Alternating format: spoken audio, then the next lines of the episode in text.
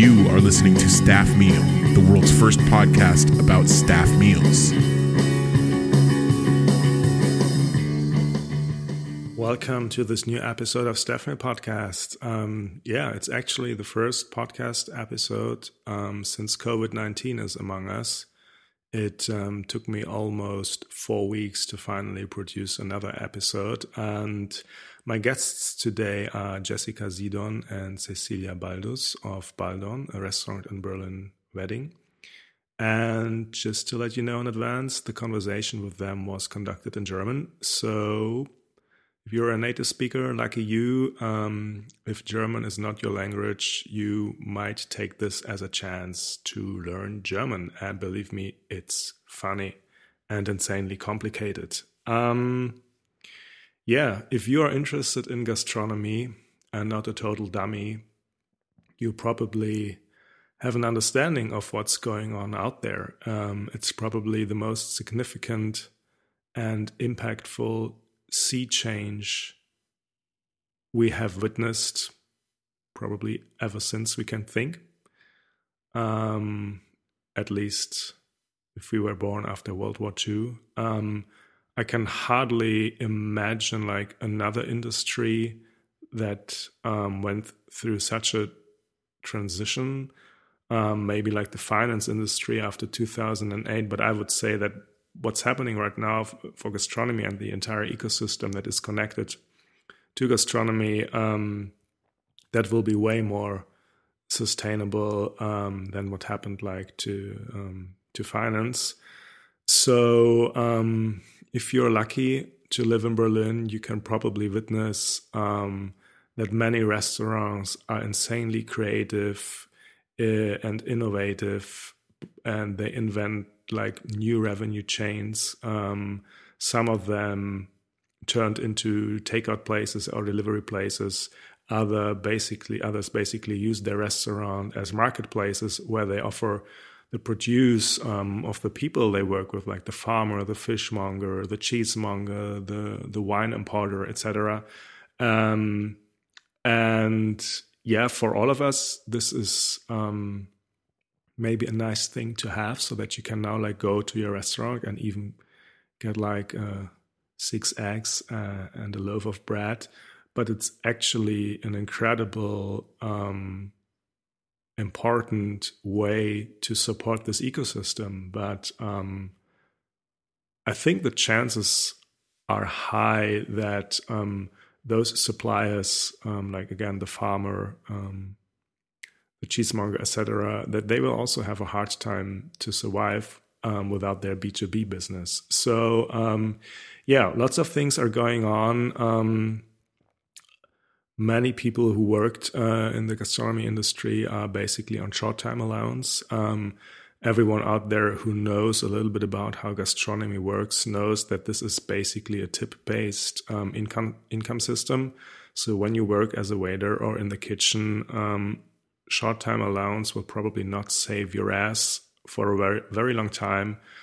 Um, so it's what I mentioned before, like a very impactful event for the industry, and I have to say, I'm incredibly inspired to see how positive um, some just take this situation and try to to make the best out of it um, I think it's a pretty cool example of what you can do in times like this.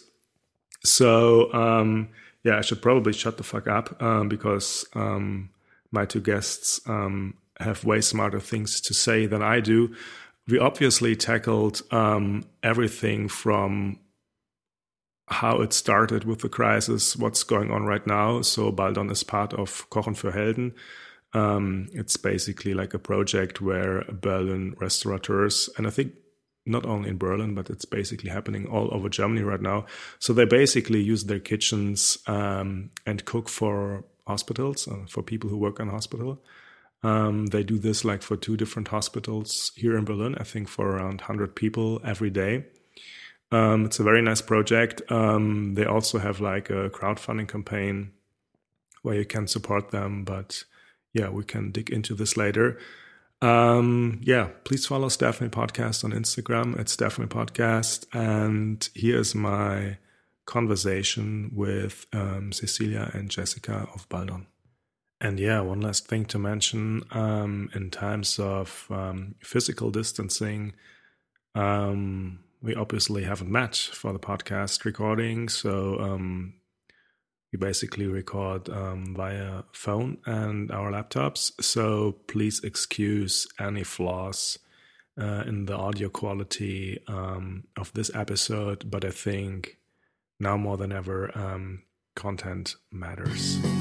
You are listening to Staff Meal, the world's first podcast about staff meals.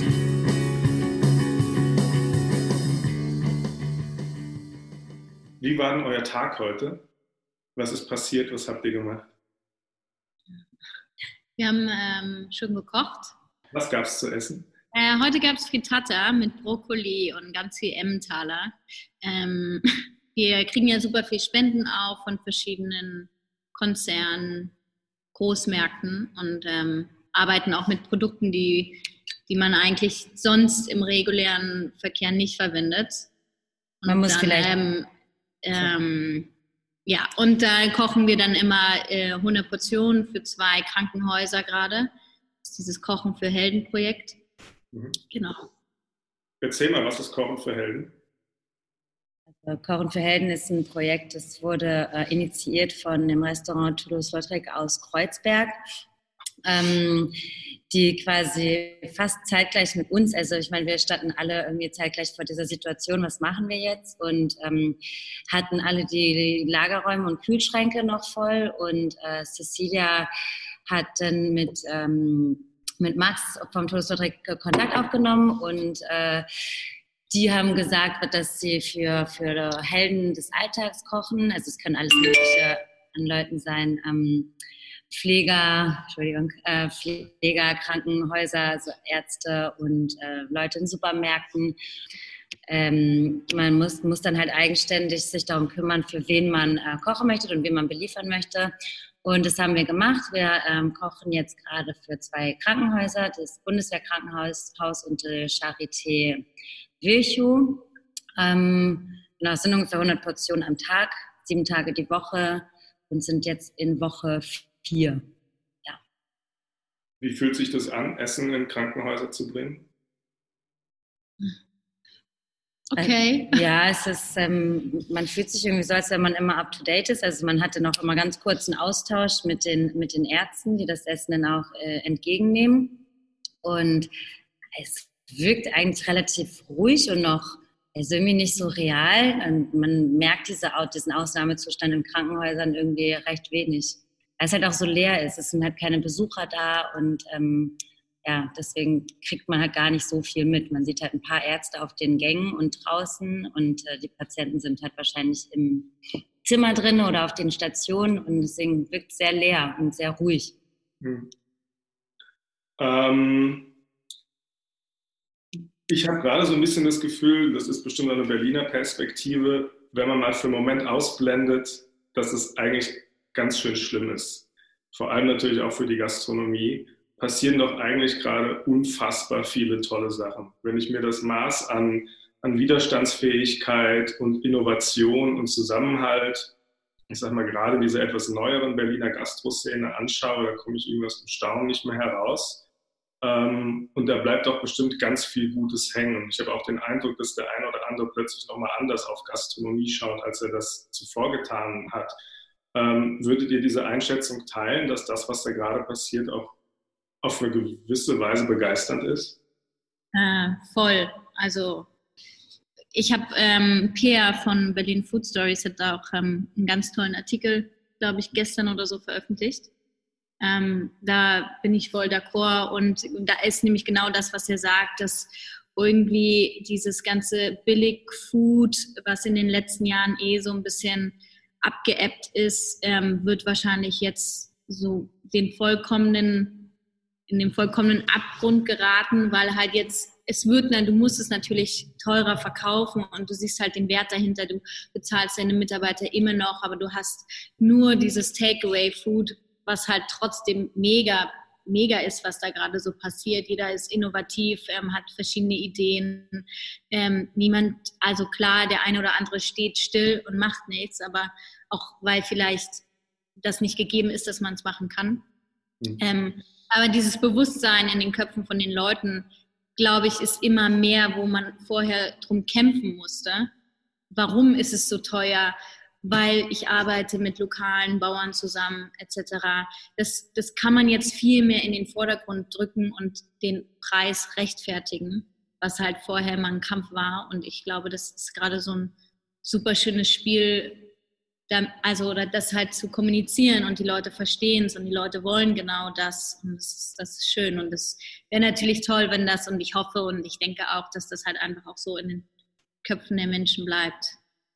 Mhm. Ja, man hat irgendwie gefühlt, haben die Leute mehr Zeit, sich damit auseinanderzusetzen. So, wo kommt mein Essen her? Und eigentlich ist das, was äh, schon viel früher jedem von uns bewusst hätte werden sollen, dass äh, in Supermärkte zu gehen, äh, einfach nicht geil ist. Und jetzt, wenn man äh, merkt, so dass, äh, weiß nicht, man muss Abstand voneinander halten und jetzt ist irgendwie nochmal dieses, dieser, dieses Extra-Feeling von, was mache ich hier eigentlich, ähm, ist nochmal präsenter und äh, man geht gerne irgendwie zu seinem Restaurant, um dort ein Brot zu bekommen. Und man hat aber auch die Zeit, sich irgendwie anzustellen oder was vorzubestellen und äh, sucht sich dann halt seine, seine Restaurants aus, um sein Essen dort für zu Hause auch mitzunehmen. Und ich glaube, das ist das, was auch viele kleinere Restaurants, die vielleicht am Anfang geschlossen waren, jetzt merken, dass sie sagen so, hey, wir machen doch eigentlich gute Sachen. Vielleicht ist jetzt der Zeitpunkt, auch wenn alle anderen schon Takeaway machen, aber vielleicht ist jetzt der Zeitpunkt zu sagen, wir machen das auch, weil ähm, viele andere Restaurants mit einem guten Beispiel vorangehen und äh, man kann sich da was abgucken oder andere Sachen machen und irgendwie sind die Leute, also die haben total Lust darauf und man denkt, der Markt ist übersättigt, aber ich glaube, ähm, also keines wird, äh, also ich glaube nicht, dass ähm, irgendjemand jetzt davor zurückschrecken sollte, nochmal irgendein Takeaway-Angebot äh, anzubieten. Mhm ich habe so das eine oder andere Gespräch geführt, so mit Leuten aus der Gastro, die haben auch gesagt, das ist krass, ey, ich lebe viel gesünder, ich gehe früher ins Bett, ich habe mehr Zeit, Sport zu machen ähm, und all diese irgendwie langen Nächte und hier noch das und morgens früh raus ist vorbei. Glaubt ihr, dass der eine oder andere vielleicht am Ende des Tages auch gar keine Lust mehr hat, dahin zurückzugehen, wo er mal herkam? kommt drauf an. Es ist immer so eine Gastronomie, es ist ja so ein Gastronomie-Ding, dass man ja. lange aufbleibt, viel trinkt, viel feiert und so. Ähm Aber ich glaube, es kommt tatsächlich auf die Gastronomie an, weil da muss ich so ein bisschen sagen, sind wir eigentlich gar nicht so. Also, wir machen Sport, aber wir also ich trinken immer auch, noch jeden Tag. Ja, also ich, na, ich nicht. Also ich, ich trinke seit einer Woche, habe ich nichts Hallo? mehr getrunken. ähm, Nee, aber ich, also wir als Restaurant, was wir sind, wie ich meine, oder unsere Mitarbeiter, das ist, da habe ich ganz andere Gastronomien gesehen, ganz andere Restaurants, was auch Drogenmissbrauch, Alkoholmissbrauch, sowas angeht. Ähm, so, das ist hier einfach gar nicht gegeben. Und aber auch aus den Gründen, weil wir haben zum Beispiel auch nur zwei, drei Abende in der Woche auf und da wird auch mal was getrunken, klar, aber hier ist dann nicht so, also man geht auch mal aus, aber es ist dann nicht, also es ist nicht so wie in anderen Lokalitäten und deswegen weiß ich nicht, hier habe ich das Gefühl, dass jeder irgendwie dann doch auch seinen Sport macht. Ähm, wir machen unser Essen aus Überzeugung, heißt, wir gehen nicht nach Hause und bestellen uns eine Pizza. Mhm. Ähm, und ich glaube irgendwie auch, dass das in den Restaurants, die also die in dieser gleichen Riege oder wir in der gleichen Riege spielen wie die anderen, die halt darauf achten, hoffe ich so ein bisschen, dass die Leute vor allem in der Küche, ähm, dass die auch das Leben zu Hause so weiterführen und nicht nur auf der Arbeit, okay, ich koche jetzt hier mit meinem lokalen Fleisch, aber zu Hause gehe ich trotzdem in den Supermarkt und kaufe mir dann halt das von XY. Mhm. Ähm, das wäre halt, und deswegen habe ich weiß ich nicht. Ähm, ja, ich glaube aber generell geht es ja darum, dass man, wenn man sagt, so, hey, ich habe jetzt irgendwie Zeit, bewusster zu leben, und das geht, ähm, ich meine, ich esse auch mal eine Pizza oder sowas. Aber es stimmt schon, dass man krass runterfährt. Und das ist bei uns so oder so jetzt auch, obwohl wir jeden Tag ähm, hier sind und irgendwie kochen und Sachen ausliefern.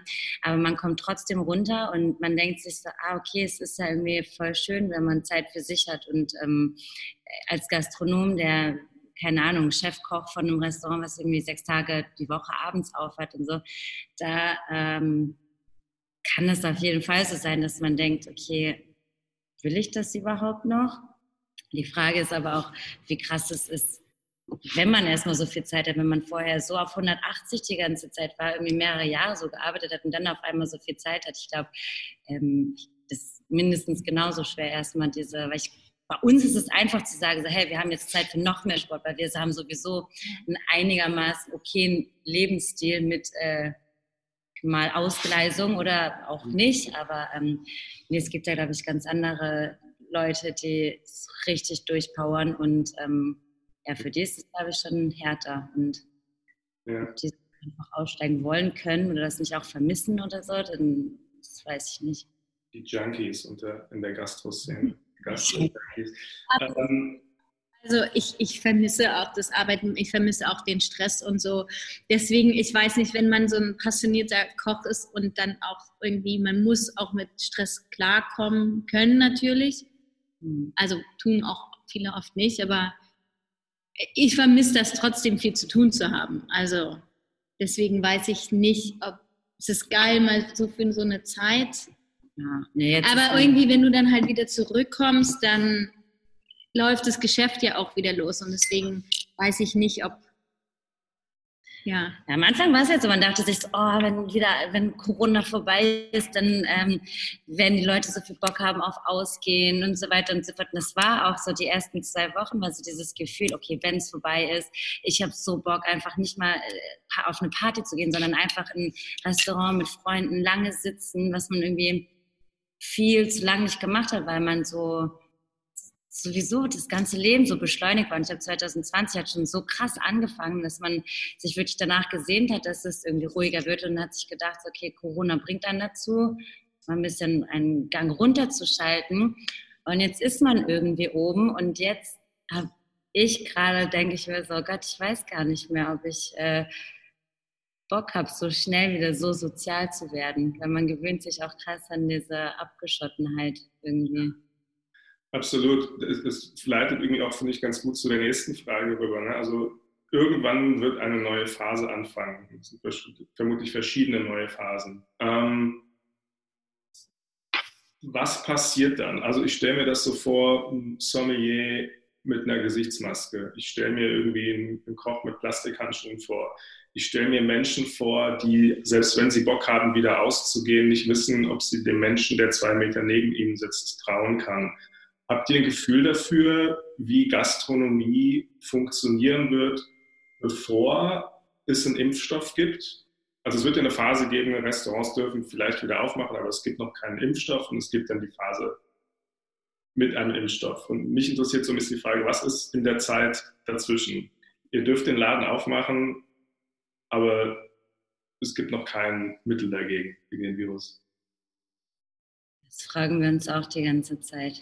Also ich glaube auch, dass ähm, die Leute sehr vorsichtig sein werden und nicht darauf warten, so, weil es wird nicht so sein, wie man vielleicht am Anfang gehofft hat, dass man von einem Tag auf den anderen wieder rausgehen kann und alles ist normal, weil das äh, wird nicht so sein. Und jetzt muss man ja gucken, dass man genau, dass man langsam wieder ins normale Leben zurückfindet und wie man das aber irgendwie unter ein Dach bekommt, dass man den Leuten eine gute Zeit bescheren kann, ohne dass man, ja, man, also dass ein Restaurant wieder komplett voll ist und man irgendwie zwei Seatings in drei Stunden hat oder sowas.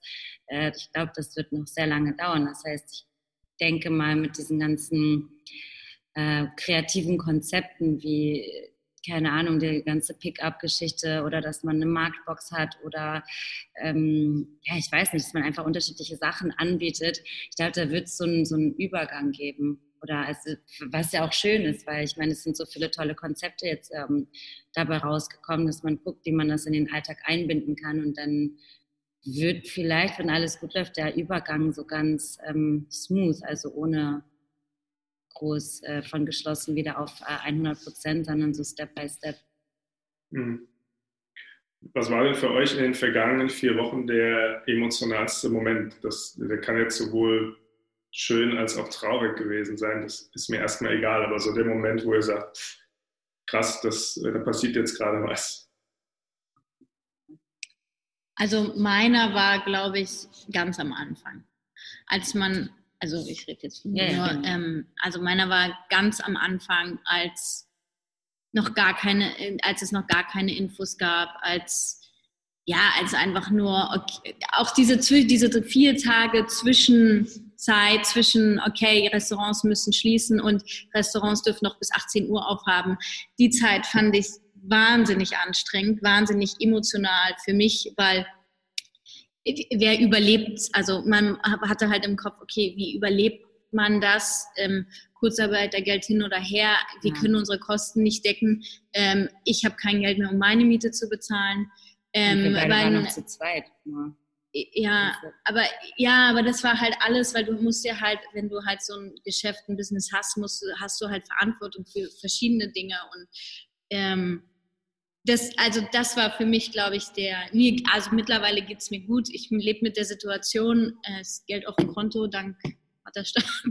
Ähm, aber jetzt, jetzt kommen wieder andere Gedanken, aber da diese vier Tage, die waren ganz, ganz schlimm. Also da war wirklich hoch, tief, hoch, tief und mit viel Tränen auch. Und ähm, ja, die ersten vier Tage waren.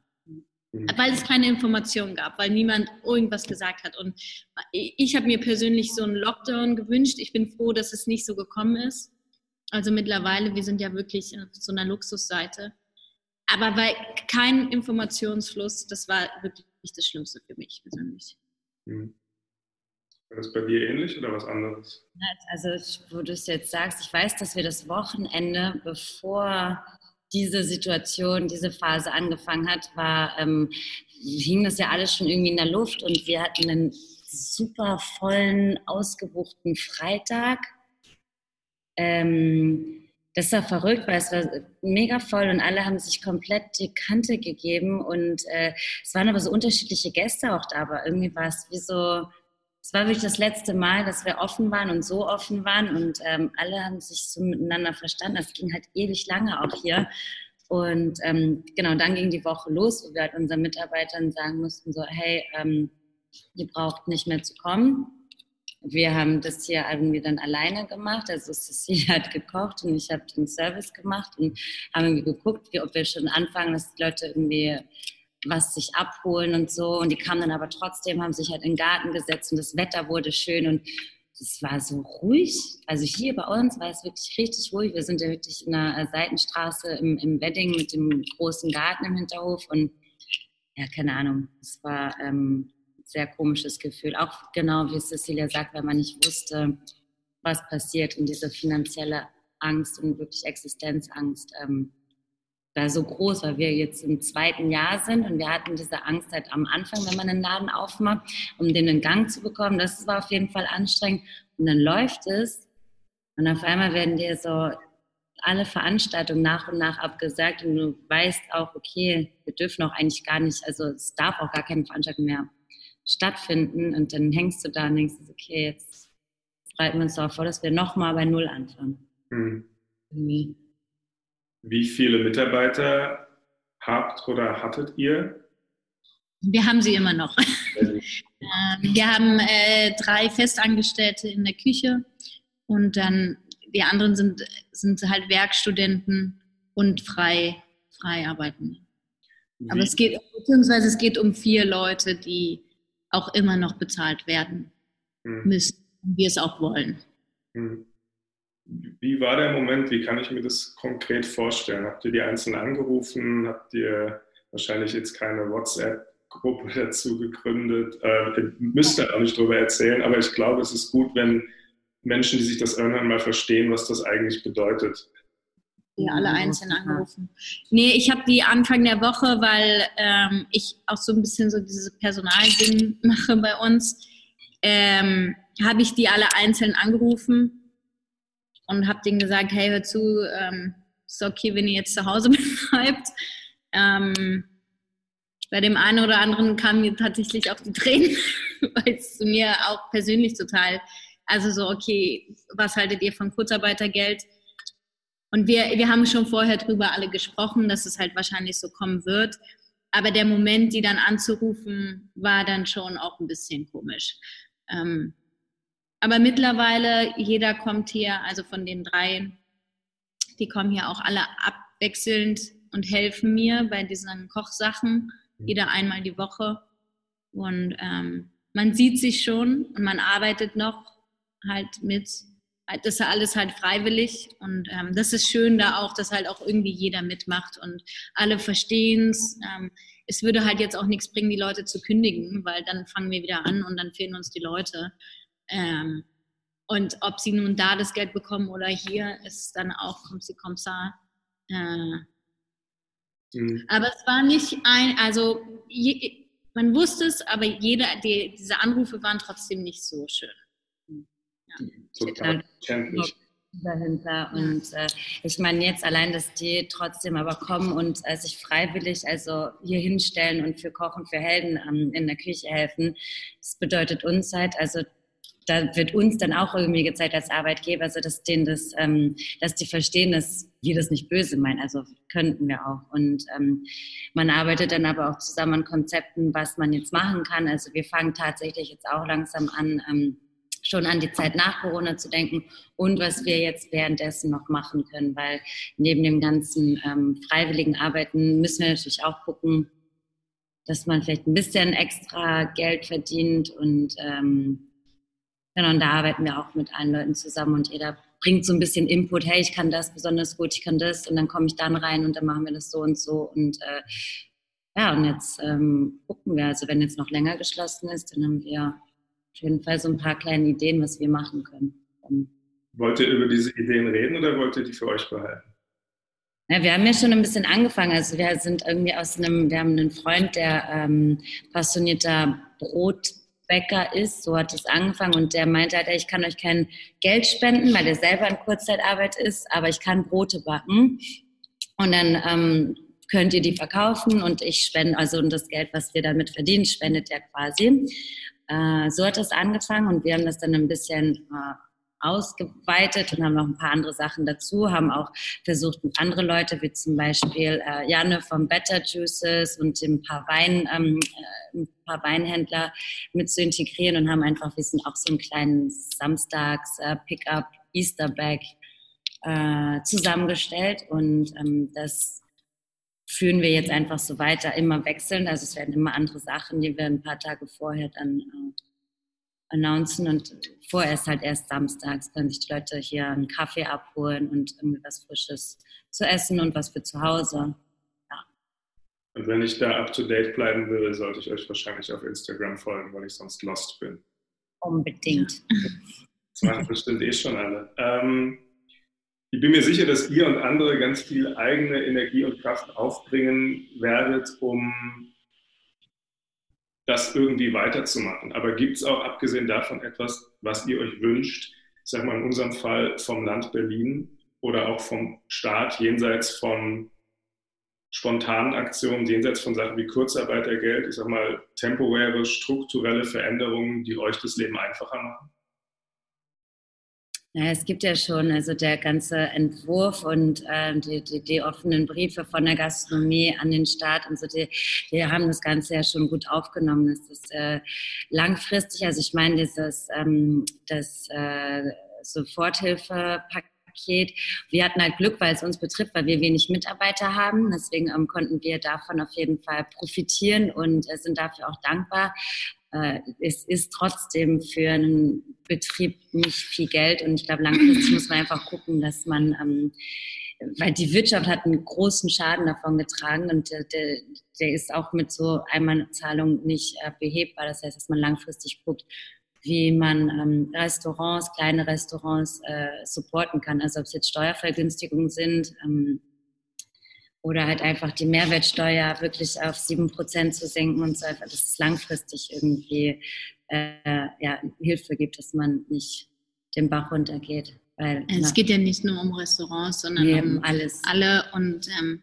ich finde es halt auch, ich finde es äh, ja, etwas schwierig, alles. Also jetzt hat man dann so ein Batzen Geld und muss, muss, naja, aber dir wird ähm. halt so ein Batzen Geld halt so und du bist erstmal so irgendwie, hältst den Mund, ja, sagst ja. nichts mehr. Und das ist halt natürlich auch so ein, meine Meinung, so ein, so ein kleiner Streich, okay, hier und jetzt Mund halten. Und, ähm, und jetzt sagt halt niemand mehr was, es wird auch gar nichts anderes mehr berichtet, also weltlich gesehen Jetzt habe ich irgendwas gehört, Klimasituation zum Beispiel soll gekippt werden und so, da soll mir nichts mehr passieren erstmal. Es sind halt viele Sachen, die der, wo man halt, ja, weiß ich nicht, man wird halt so ein bisschen mundtot gemacht mit dem Geld, was halt gerade rausgegangen ist, aber genau, was halt in der Zukunft passiert, weil das ist, jetzt hast du das Geld, jetzt kannst du die ein, zwei Monate überleben, aber was ist in einem Jahr? Weil das wird halt definitiv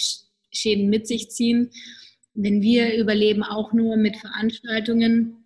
Wir werden aber im nächsten halben Jahr garantiert keine Veranstaltungen ausführen dürfen.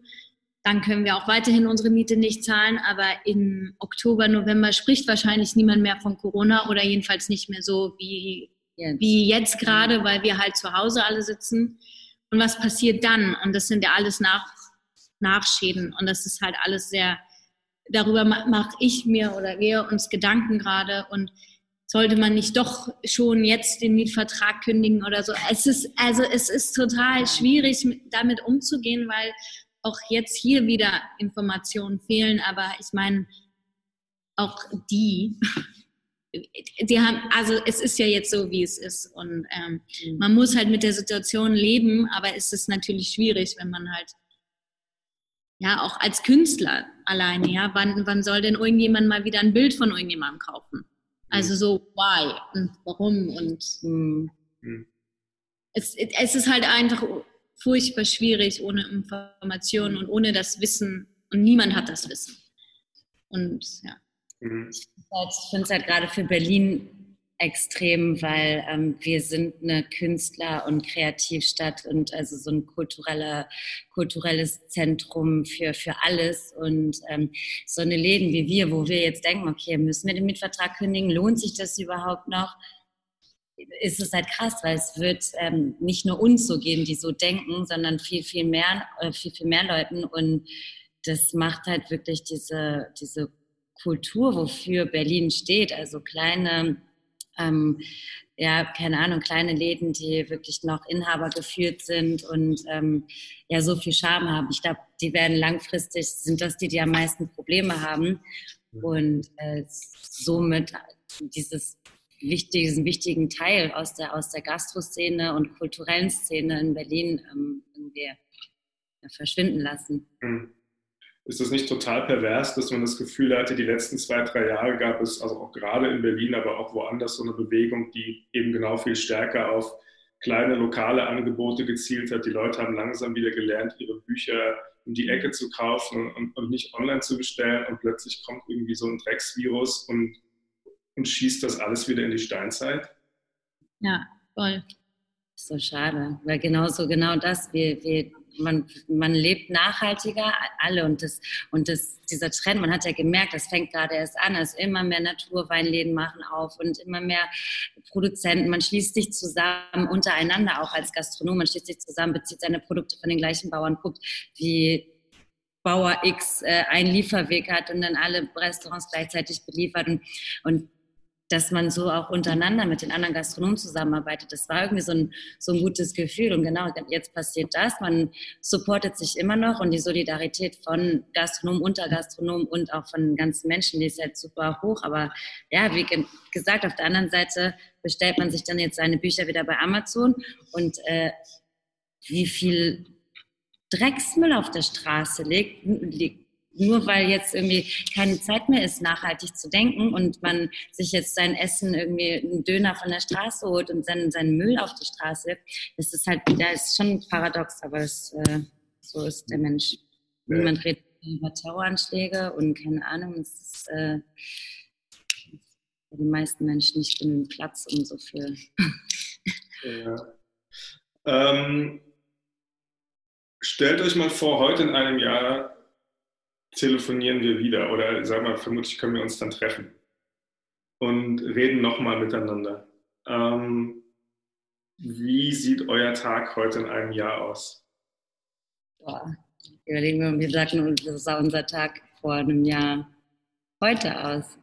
Also ich weiß nicht. Wir haben, ich glaube, wir hatten so ein bisschen unseren Peak, so April, Mai, da ging es so richtig los. Ich weiß, unsere Osterfeiertage hier und so, das war schon, ging schon richtig ab. Äh, Im besten Fall weiß ich nicht. Im besten Fall ist alles okay und man guckt irgendwie zurück und ähm, kann vielleicht sogar drüber lachen. Ich frage mich das tatsächlich oft, wenn man so, keine Ahnung, auch mit irgendwelchen Beziehungssachen, dass man sagt, hey, weißt du noch, letztes Jahr, hahaha, ha, ha, wie man sich gestritten hat oder was passiert ist und ich weiß nicht, wie wir darüber nachgedacht haben, was für eine Unternehmensform, ob man jetzt eine GmbH, eine GbR oder sowas, wie viel Zeit wir da rein investiert haben oder welch, wie wir das Restaurant nennen oder so. Und wir geheult haben teilweise. Und das war so wichtig zu dem Zeitpunkt. Jetzt lacht man halt drüber. ich weiß, und das ist halt noch nicht so lange her. Ähm, in einem Jahr vielleicht. Glaubt ihr, wir lachen über Corona irgendwann? Wie bitte? Glaubt ihr, wir lachen irgendwann über Corona? Ich lache ja jetzt schon drüber. ähm, ja, bestimmt. Die Leute lachen ja auch über den Krieg. Also ja. nicht alle, aber manchmal. Ja. Also es gibt auf jeden Fall traurigere Sachen, vor allem bei der Bilanz. Ich meine, es äh, wirklich tut mir wahnsinnig leid für die Leute, die sterben oder die Familienmitglieder verlieren und so. Aber wir in Berlin, wir haben halt irgendwie, also wir sind irgendwie noch so geschützt vor diesem ganzen Kram und leben damit irgendwie und halten uns relativ gut an die Regeln und ziehen auch alle was Positives daraus. Also ich weiß nicht, so persönlich ist man noch an dem Punkt, dass man sagt, hey, das hat alles irgendwie was Gutes lass uns das mitnehmen und dann fängt man halt nochmal bei Null an. Entweder klappt es oder es klappt nicht. Aber wo man halt denkt, am Anfang des Jahres, wenn irgendwie die Gäste noch nicht wieder da sind, alle sind noch im Wintermodus und man macht sich Gedanken über irgendwelche Umsatzzahlen und dann auf einmal, dann, wenn es losgehen soll, ist auf einmal alles weg. Das ist noch viel schlimmer, als es im Januar, im Februar war. Und dann denkst du, okay, guck mal, jetzt schlimmer geht es ja gar nicht für einen Umsatz. Und wir sind trotzdem hier und wir lachen trotzdem. Also glaube ich, kann es ja gar nicht so. Stimmt sein. Ja, dem stimme ich zu. Ich muss aber auch sagen, also ich glaube, ich finde es so krass, wie gewohnt wir sind, auch immer zu sagen, hey, es passiert was ganz Schlimmes und wir müssen einfach das Beste daraus, daraus machen. Und Gott sei Dank ist es so, ich finde es aber verrückt, wie konditioniert wir darauf sind, jede Scheiße, die man uns vor die Nase hält, irgendwie krampfhaft zu versuchen, in Gold umzuwandeln. Und ich glaube, manchmal würde ich mir wünschen, wenn wir uns alle auch mal erlauben würden, irgendwie im Tag nicht rauszugehen und einfach irgendwie drinnen zu sitzen und zu schreien, weil irgendwie ist es ja doch auch zum Schreien. Ja, ähm, ihr habt eine Crowdfunding-Kampagne, richtig, auf Start Next. Ja. Da kann man euch unterstützen, noch bis wann? Bis zum 30. April läuft die. Genau, und wir ähm, vergeben da halt hauptsächlich äh, virtuelle, also es sind, sind Gutscheine, die äh, uns supporten und die natürlich dann am Ende aber auch ähm, gut sind für ein Essen. Also man bekommt dafür auch was und äh, genau, das, wir haben uns auf jeden Fall so lustige Sachen ausgedacht wie ein Brunch auf dem Dach äh, die Dachterrasse vom Nobelblock ist äh, ein begehrtes Ausflugsziel, ist nur leider ähm, hauptsächlich privat. Und man kann zum Beispiel mit seinen besten Freunden, wenn man mit seinen zehn besten Freunden bekommt, einen Brunch all-inclusive auf dem Dach. Sowas. Also ähm, genau, gucken halt einfach und versuchen halt mit dem Geld, was da jetzt erstmal rumkommt, dass wir äh, unsere Mitarbeiter ein bisschen finanziell supporten können und dass wir vielleicht, wenn es dann soweit ist, einen kleinen Backup haben, dass wir was einkaufen können, also erste Bestellung wieder machen können. Ich drücke euch Daumen, dass das gut wird. Dankeschön. Vielen Dank für eure Zeit und fürs Unterhalten. Ja. Danke, Danke dir. Yeah, that was my conversation with Jessica and Cecilia of Baldon. Um, I think um, it's obvious that's important to support your local restaurant um, in whatever capacity you have. I know that um, many of us um, also face like uh, some sort of economic struggle. Um, it's not for granted that we all like make the same kind of money that we used to make like four or six weeks to go, but whoever is um, able to, yeah, take a little bit of money and uh, bring it to your local restaurant, um, I think it's a really good place to bring it there. And um, I have to say, every time I, I think about like restaurants and gastronomy, I think I can easily narrate the story of my life basically by piling up scenes from bars and restaurants ever since I was born. Uh, I'm so used like to the story that my parents told me how how I was like basically sitting under the table of the local pizza shop where I grew up. Um, whatever, all like the birthday celebrations, the wedding parties, um, the lonely evenings at bars, um, basically all of our lives are also like a history of um, restaurant visits and bar visits. And um, it's not for granted that all those places we are so attached to um, will survive this crisis. And yeah, again, whoever is able um, to support a restaurant, um, I think it's a very good thing to do. And if you're not able, like, to support gastronomy uh, in a financial way, another important thing is like to be vocal about what's going on there. We have like in Germany an estimate number of 1 million people who work um, in the gastronomy industry. Um, I think that's a significant number.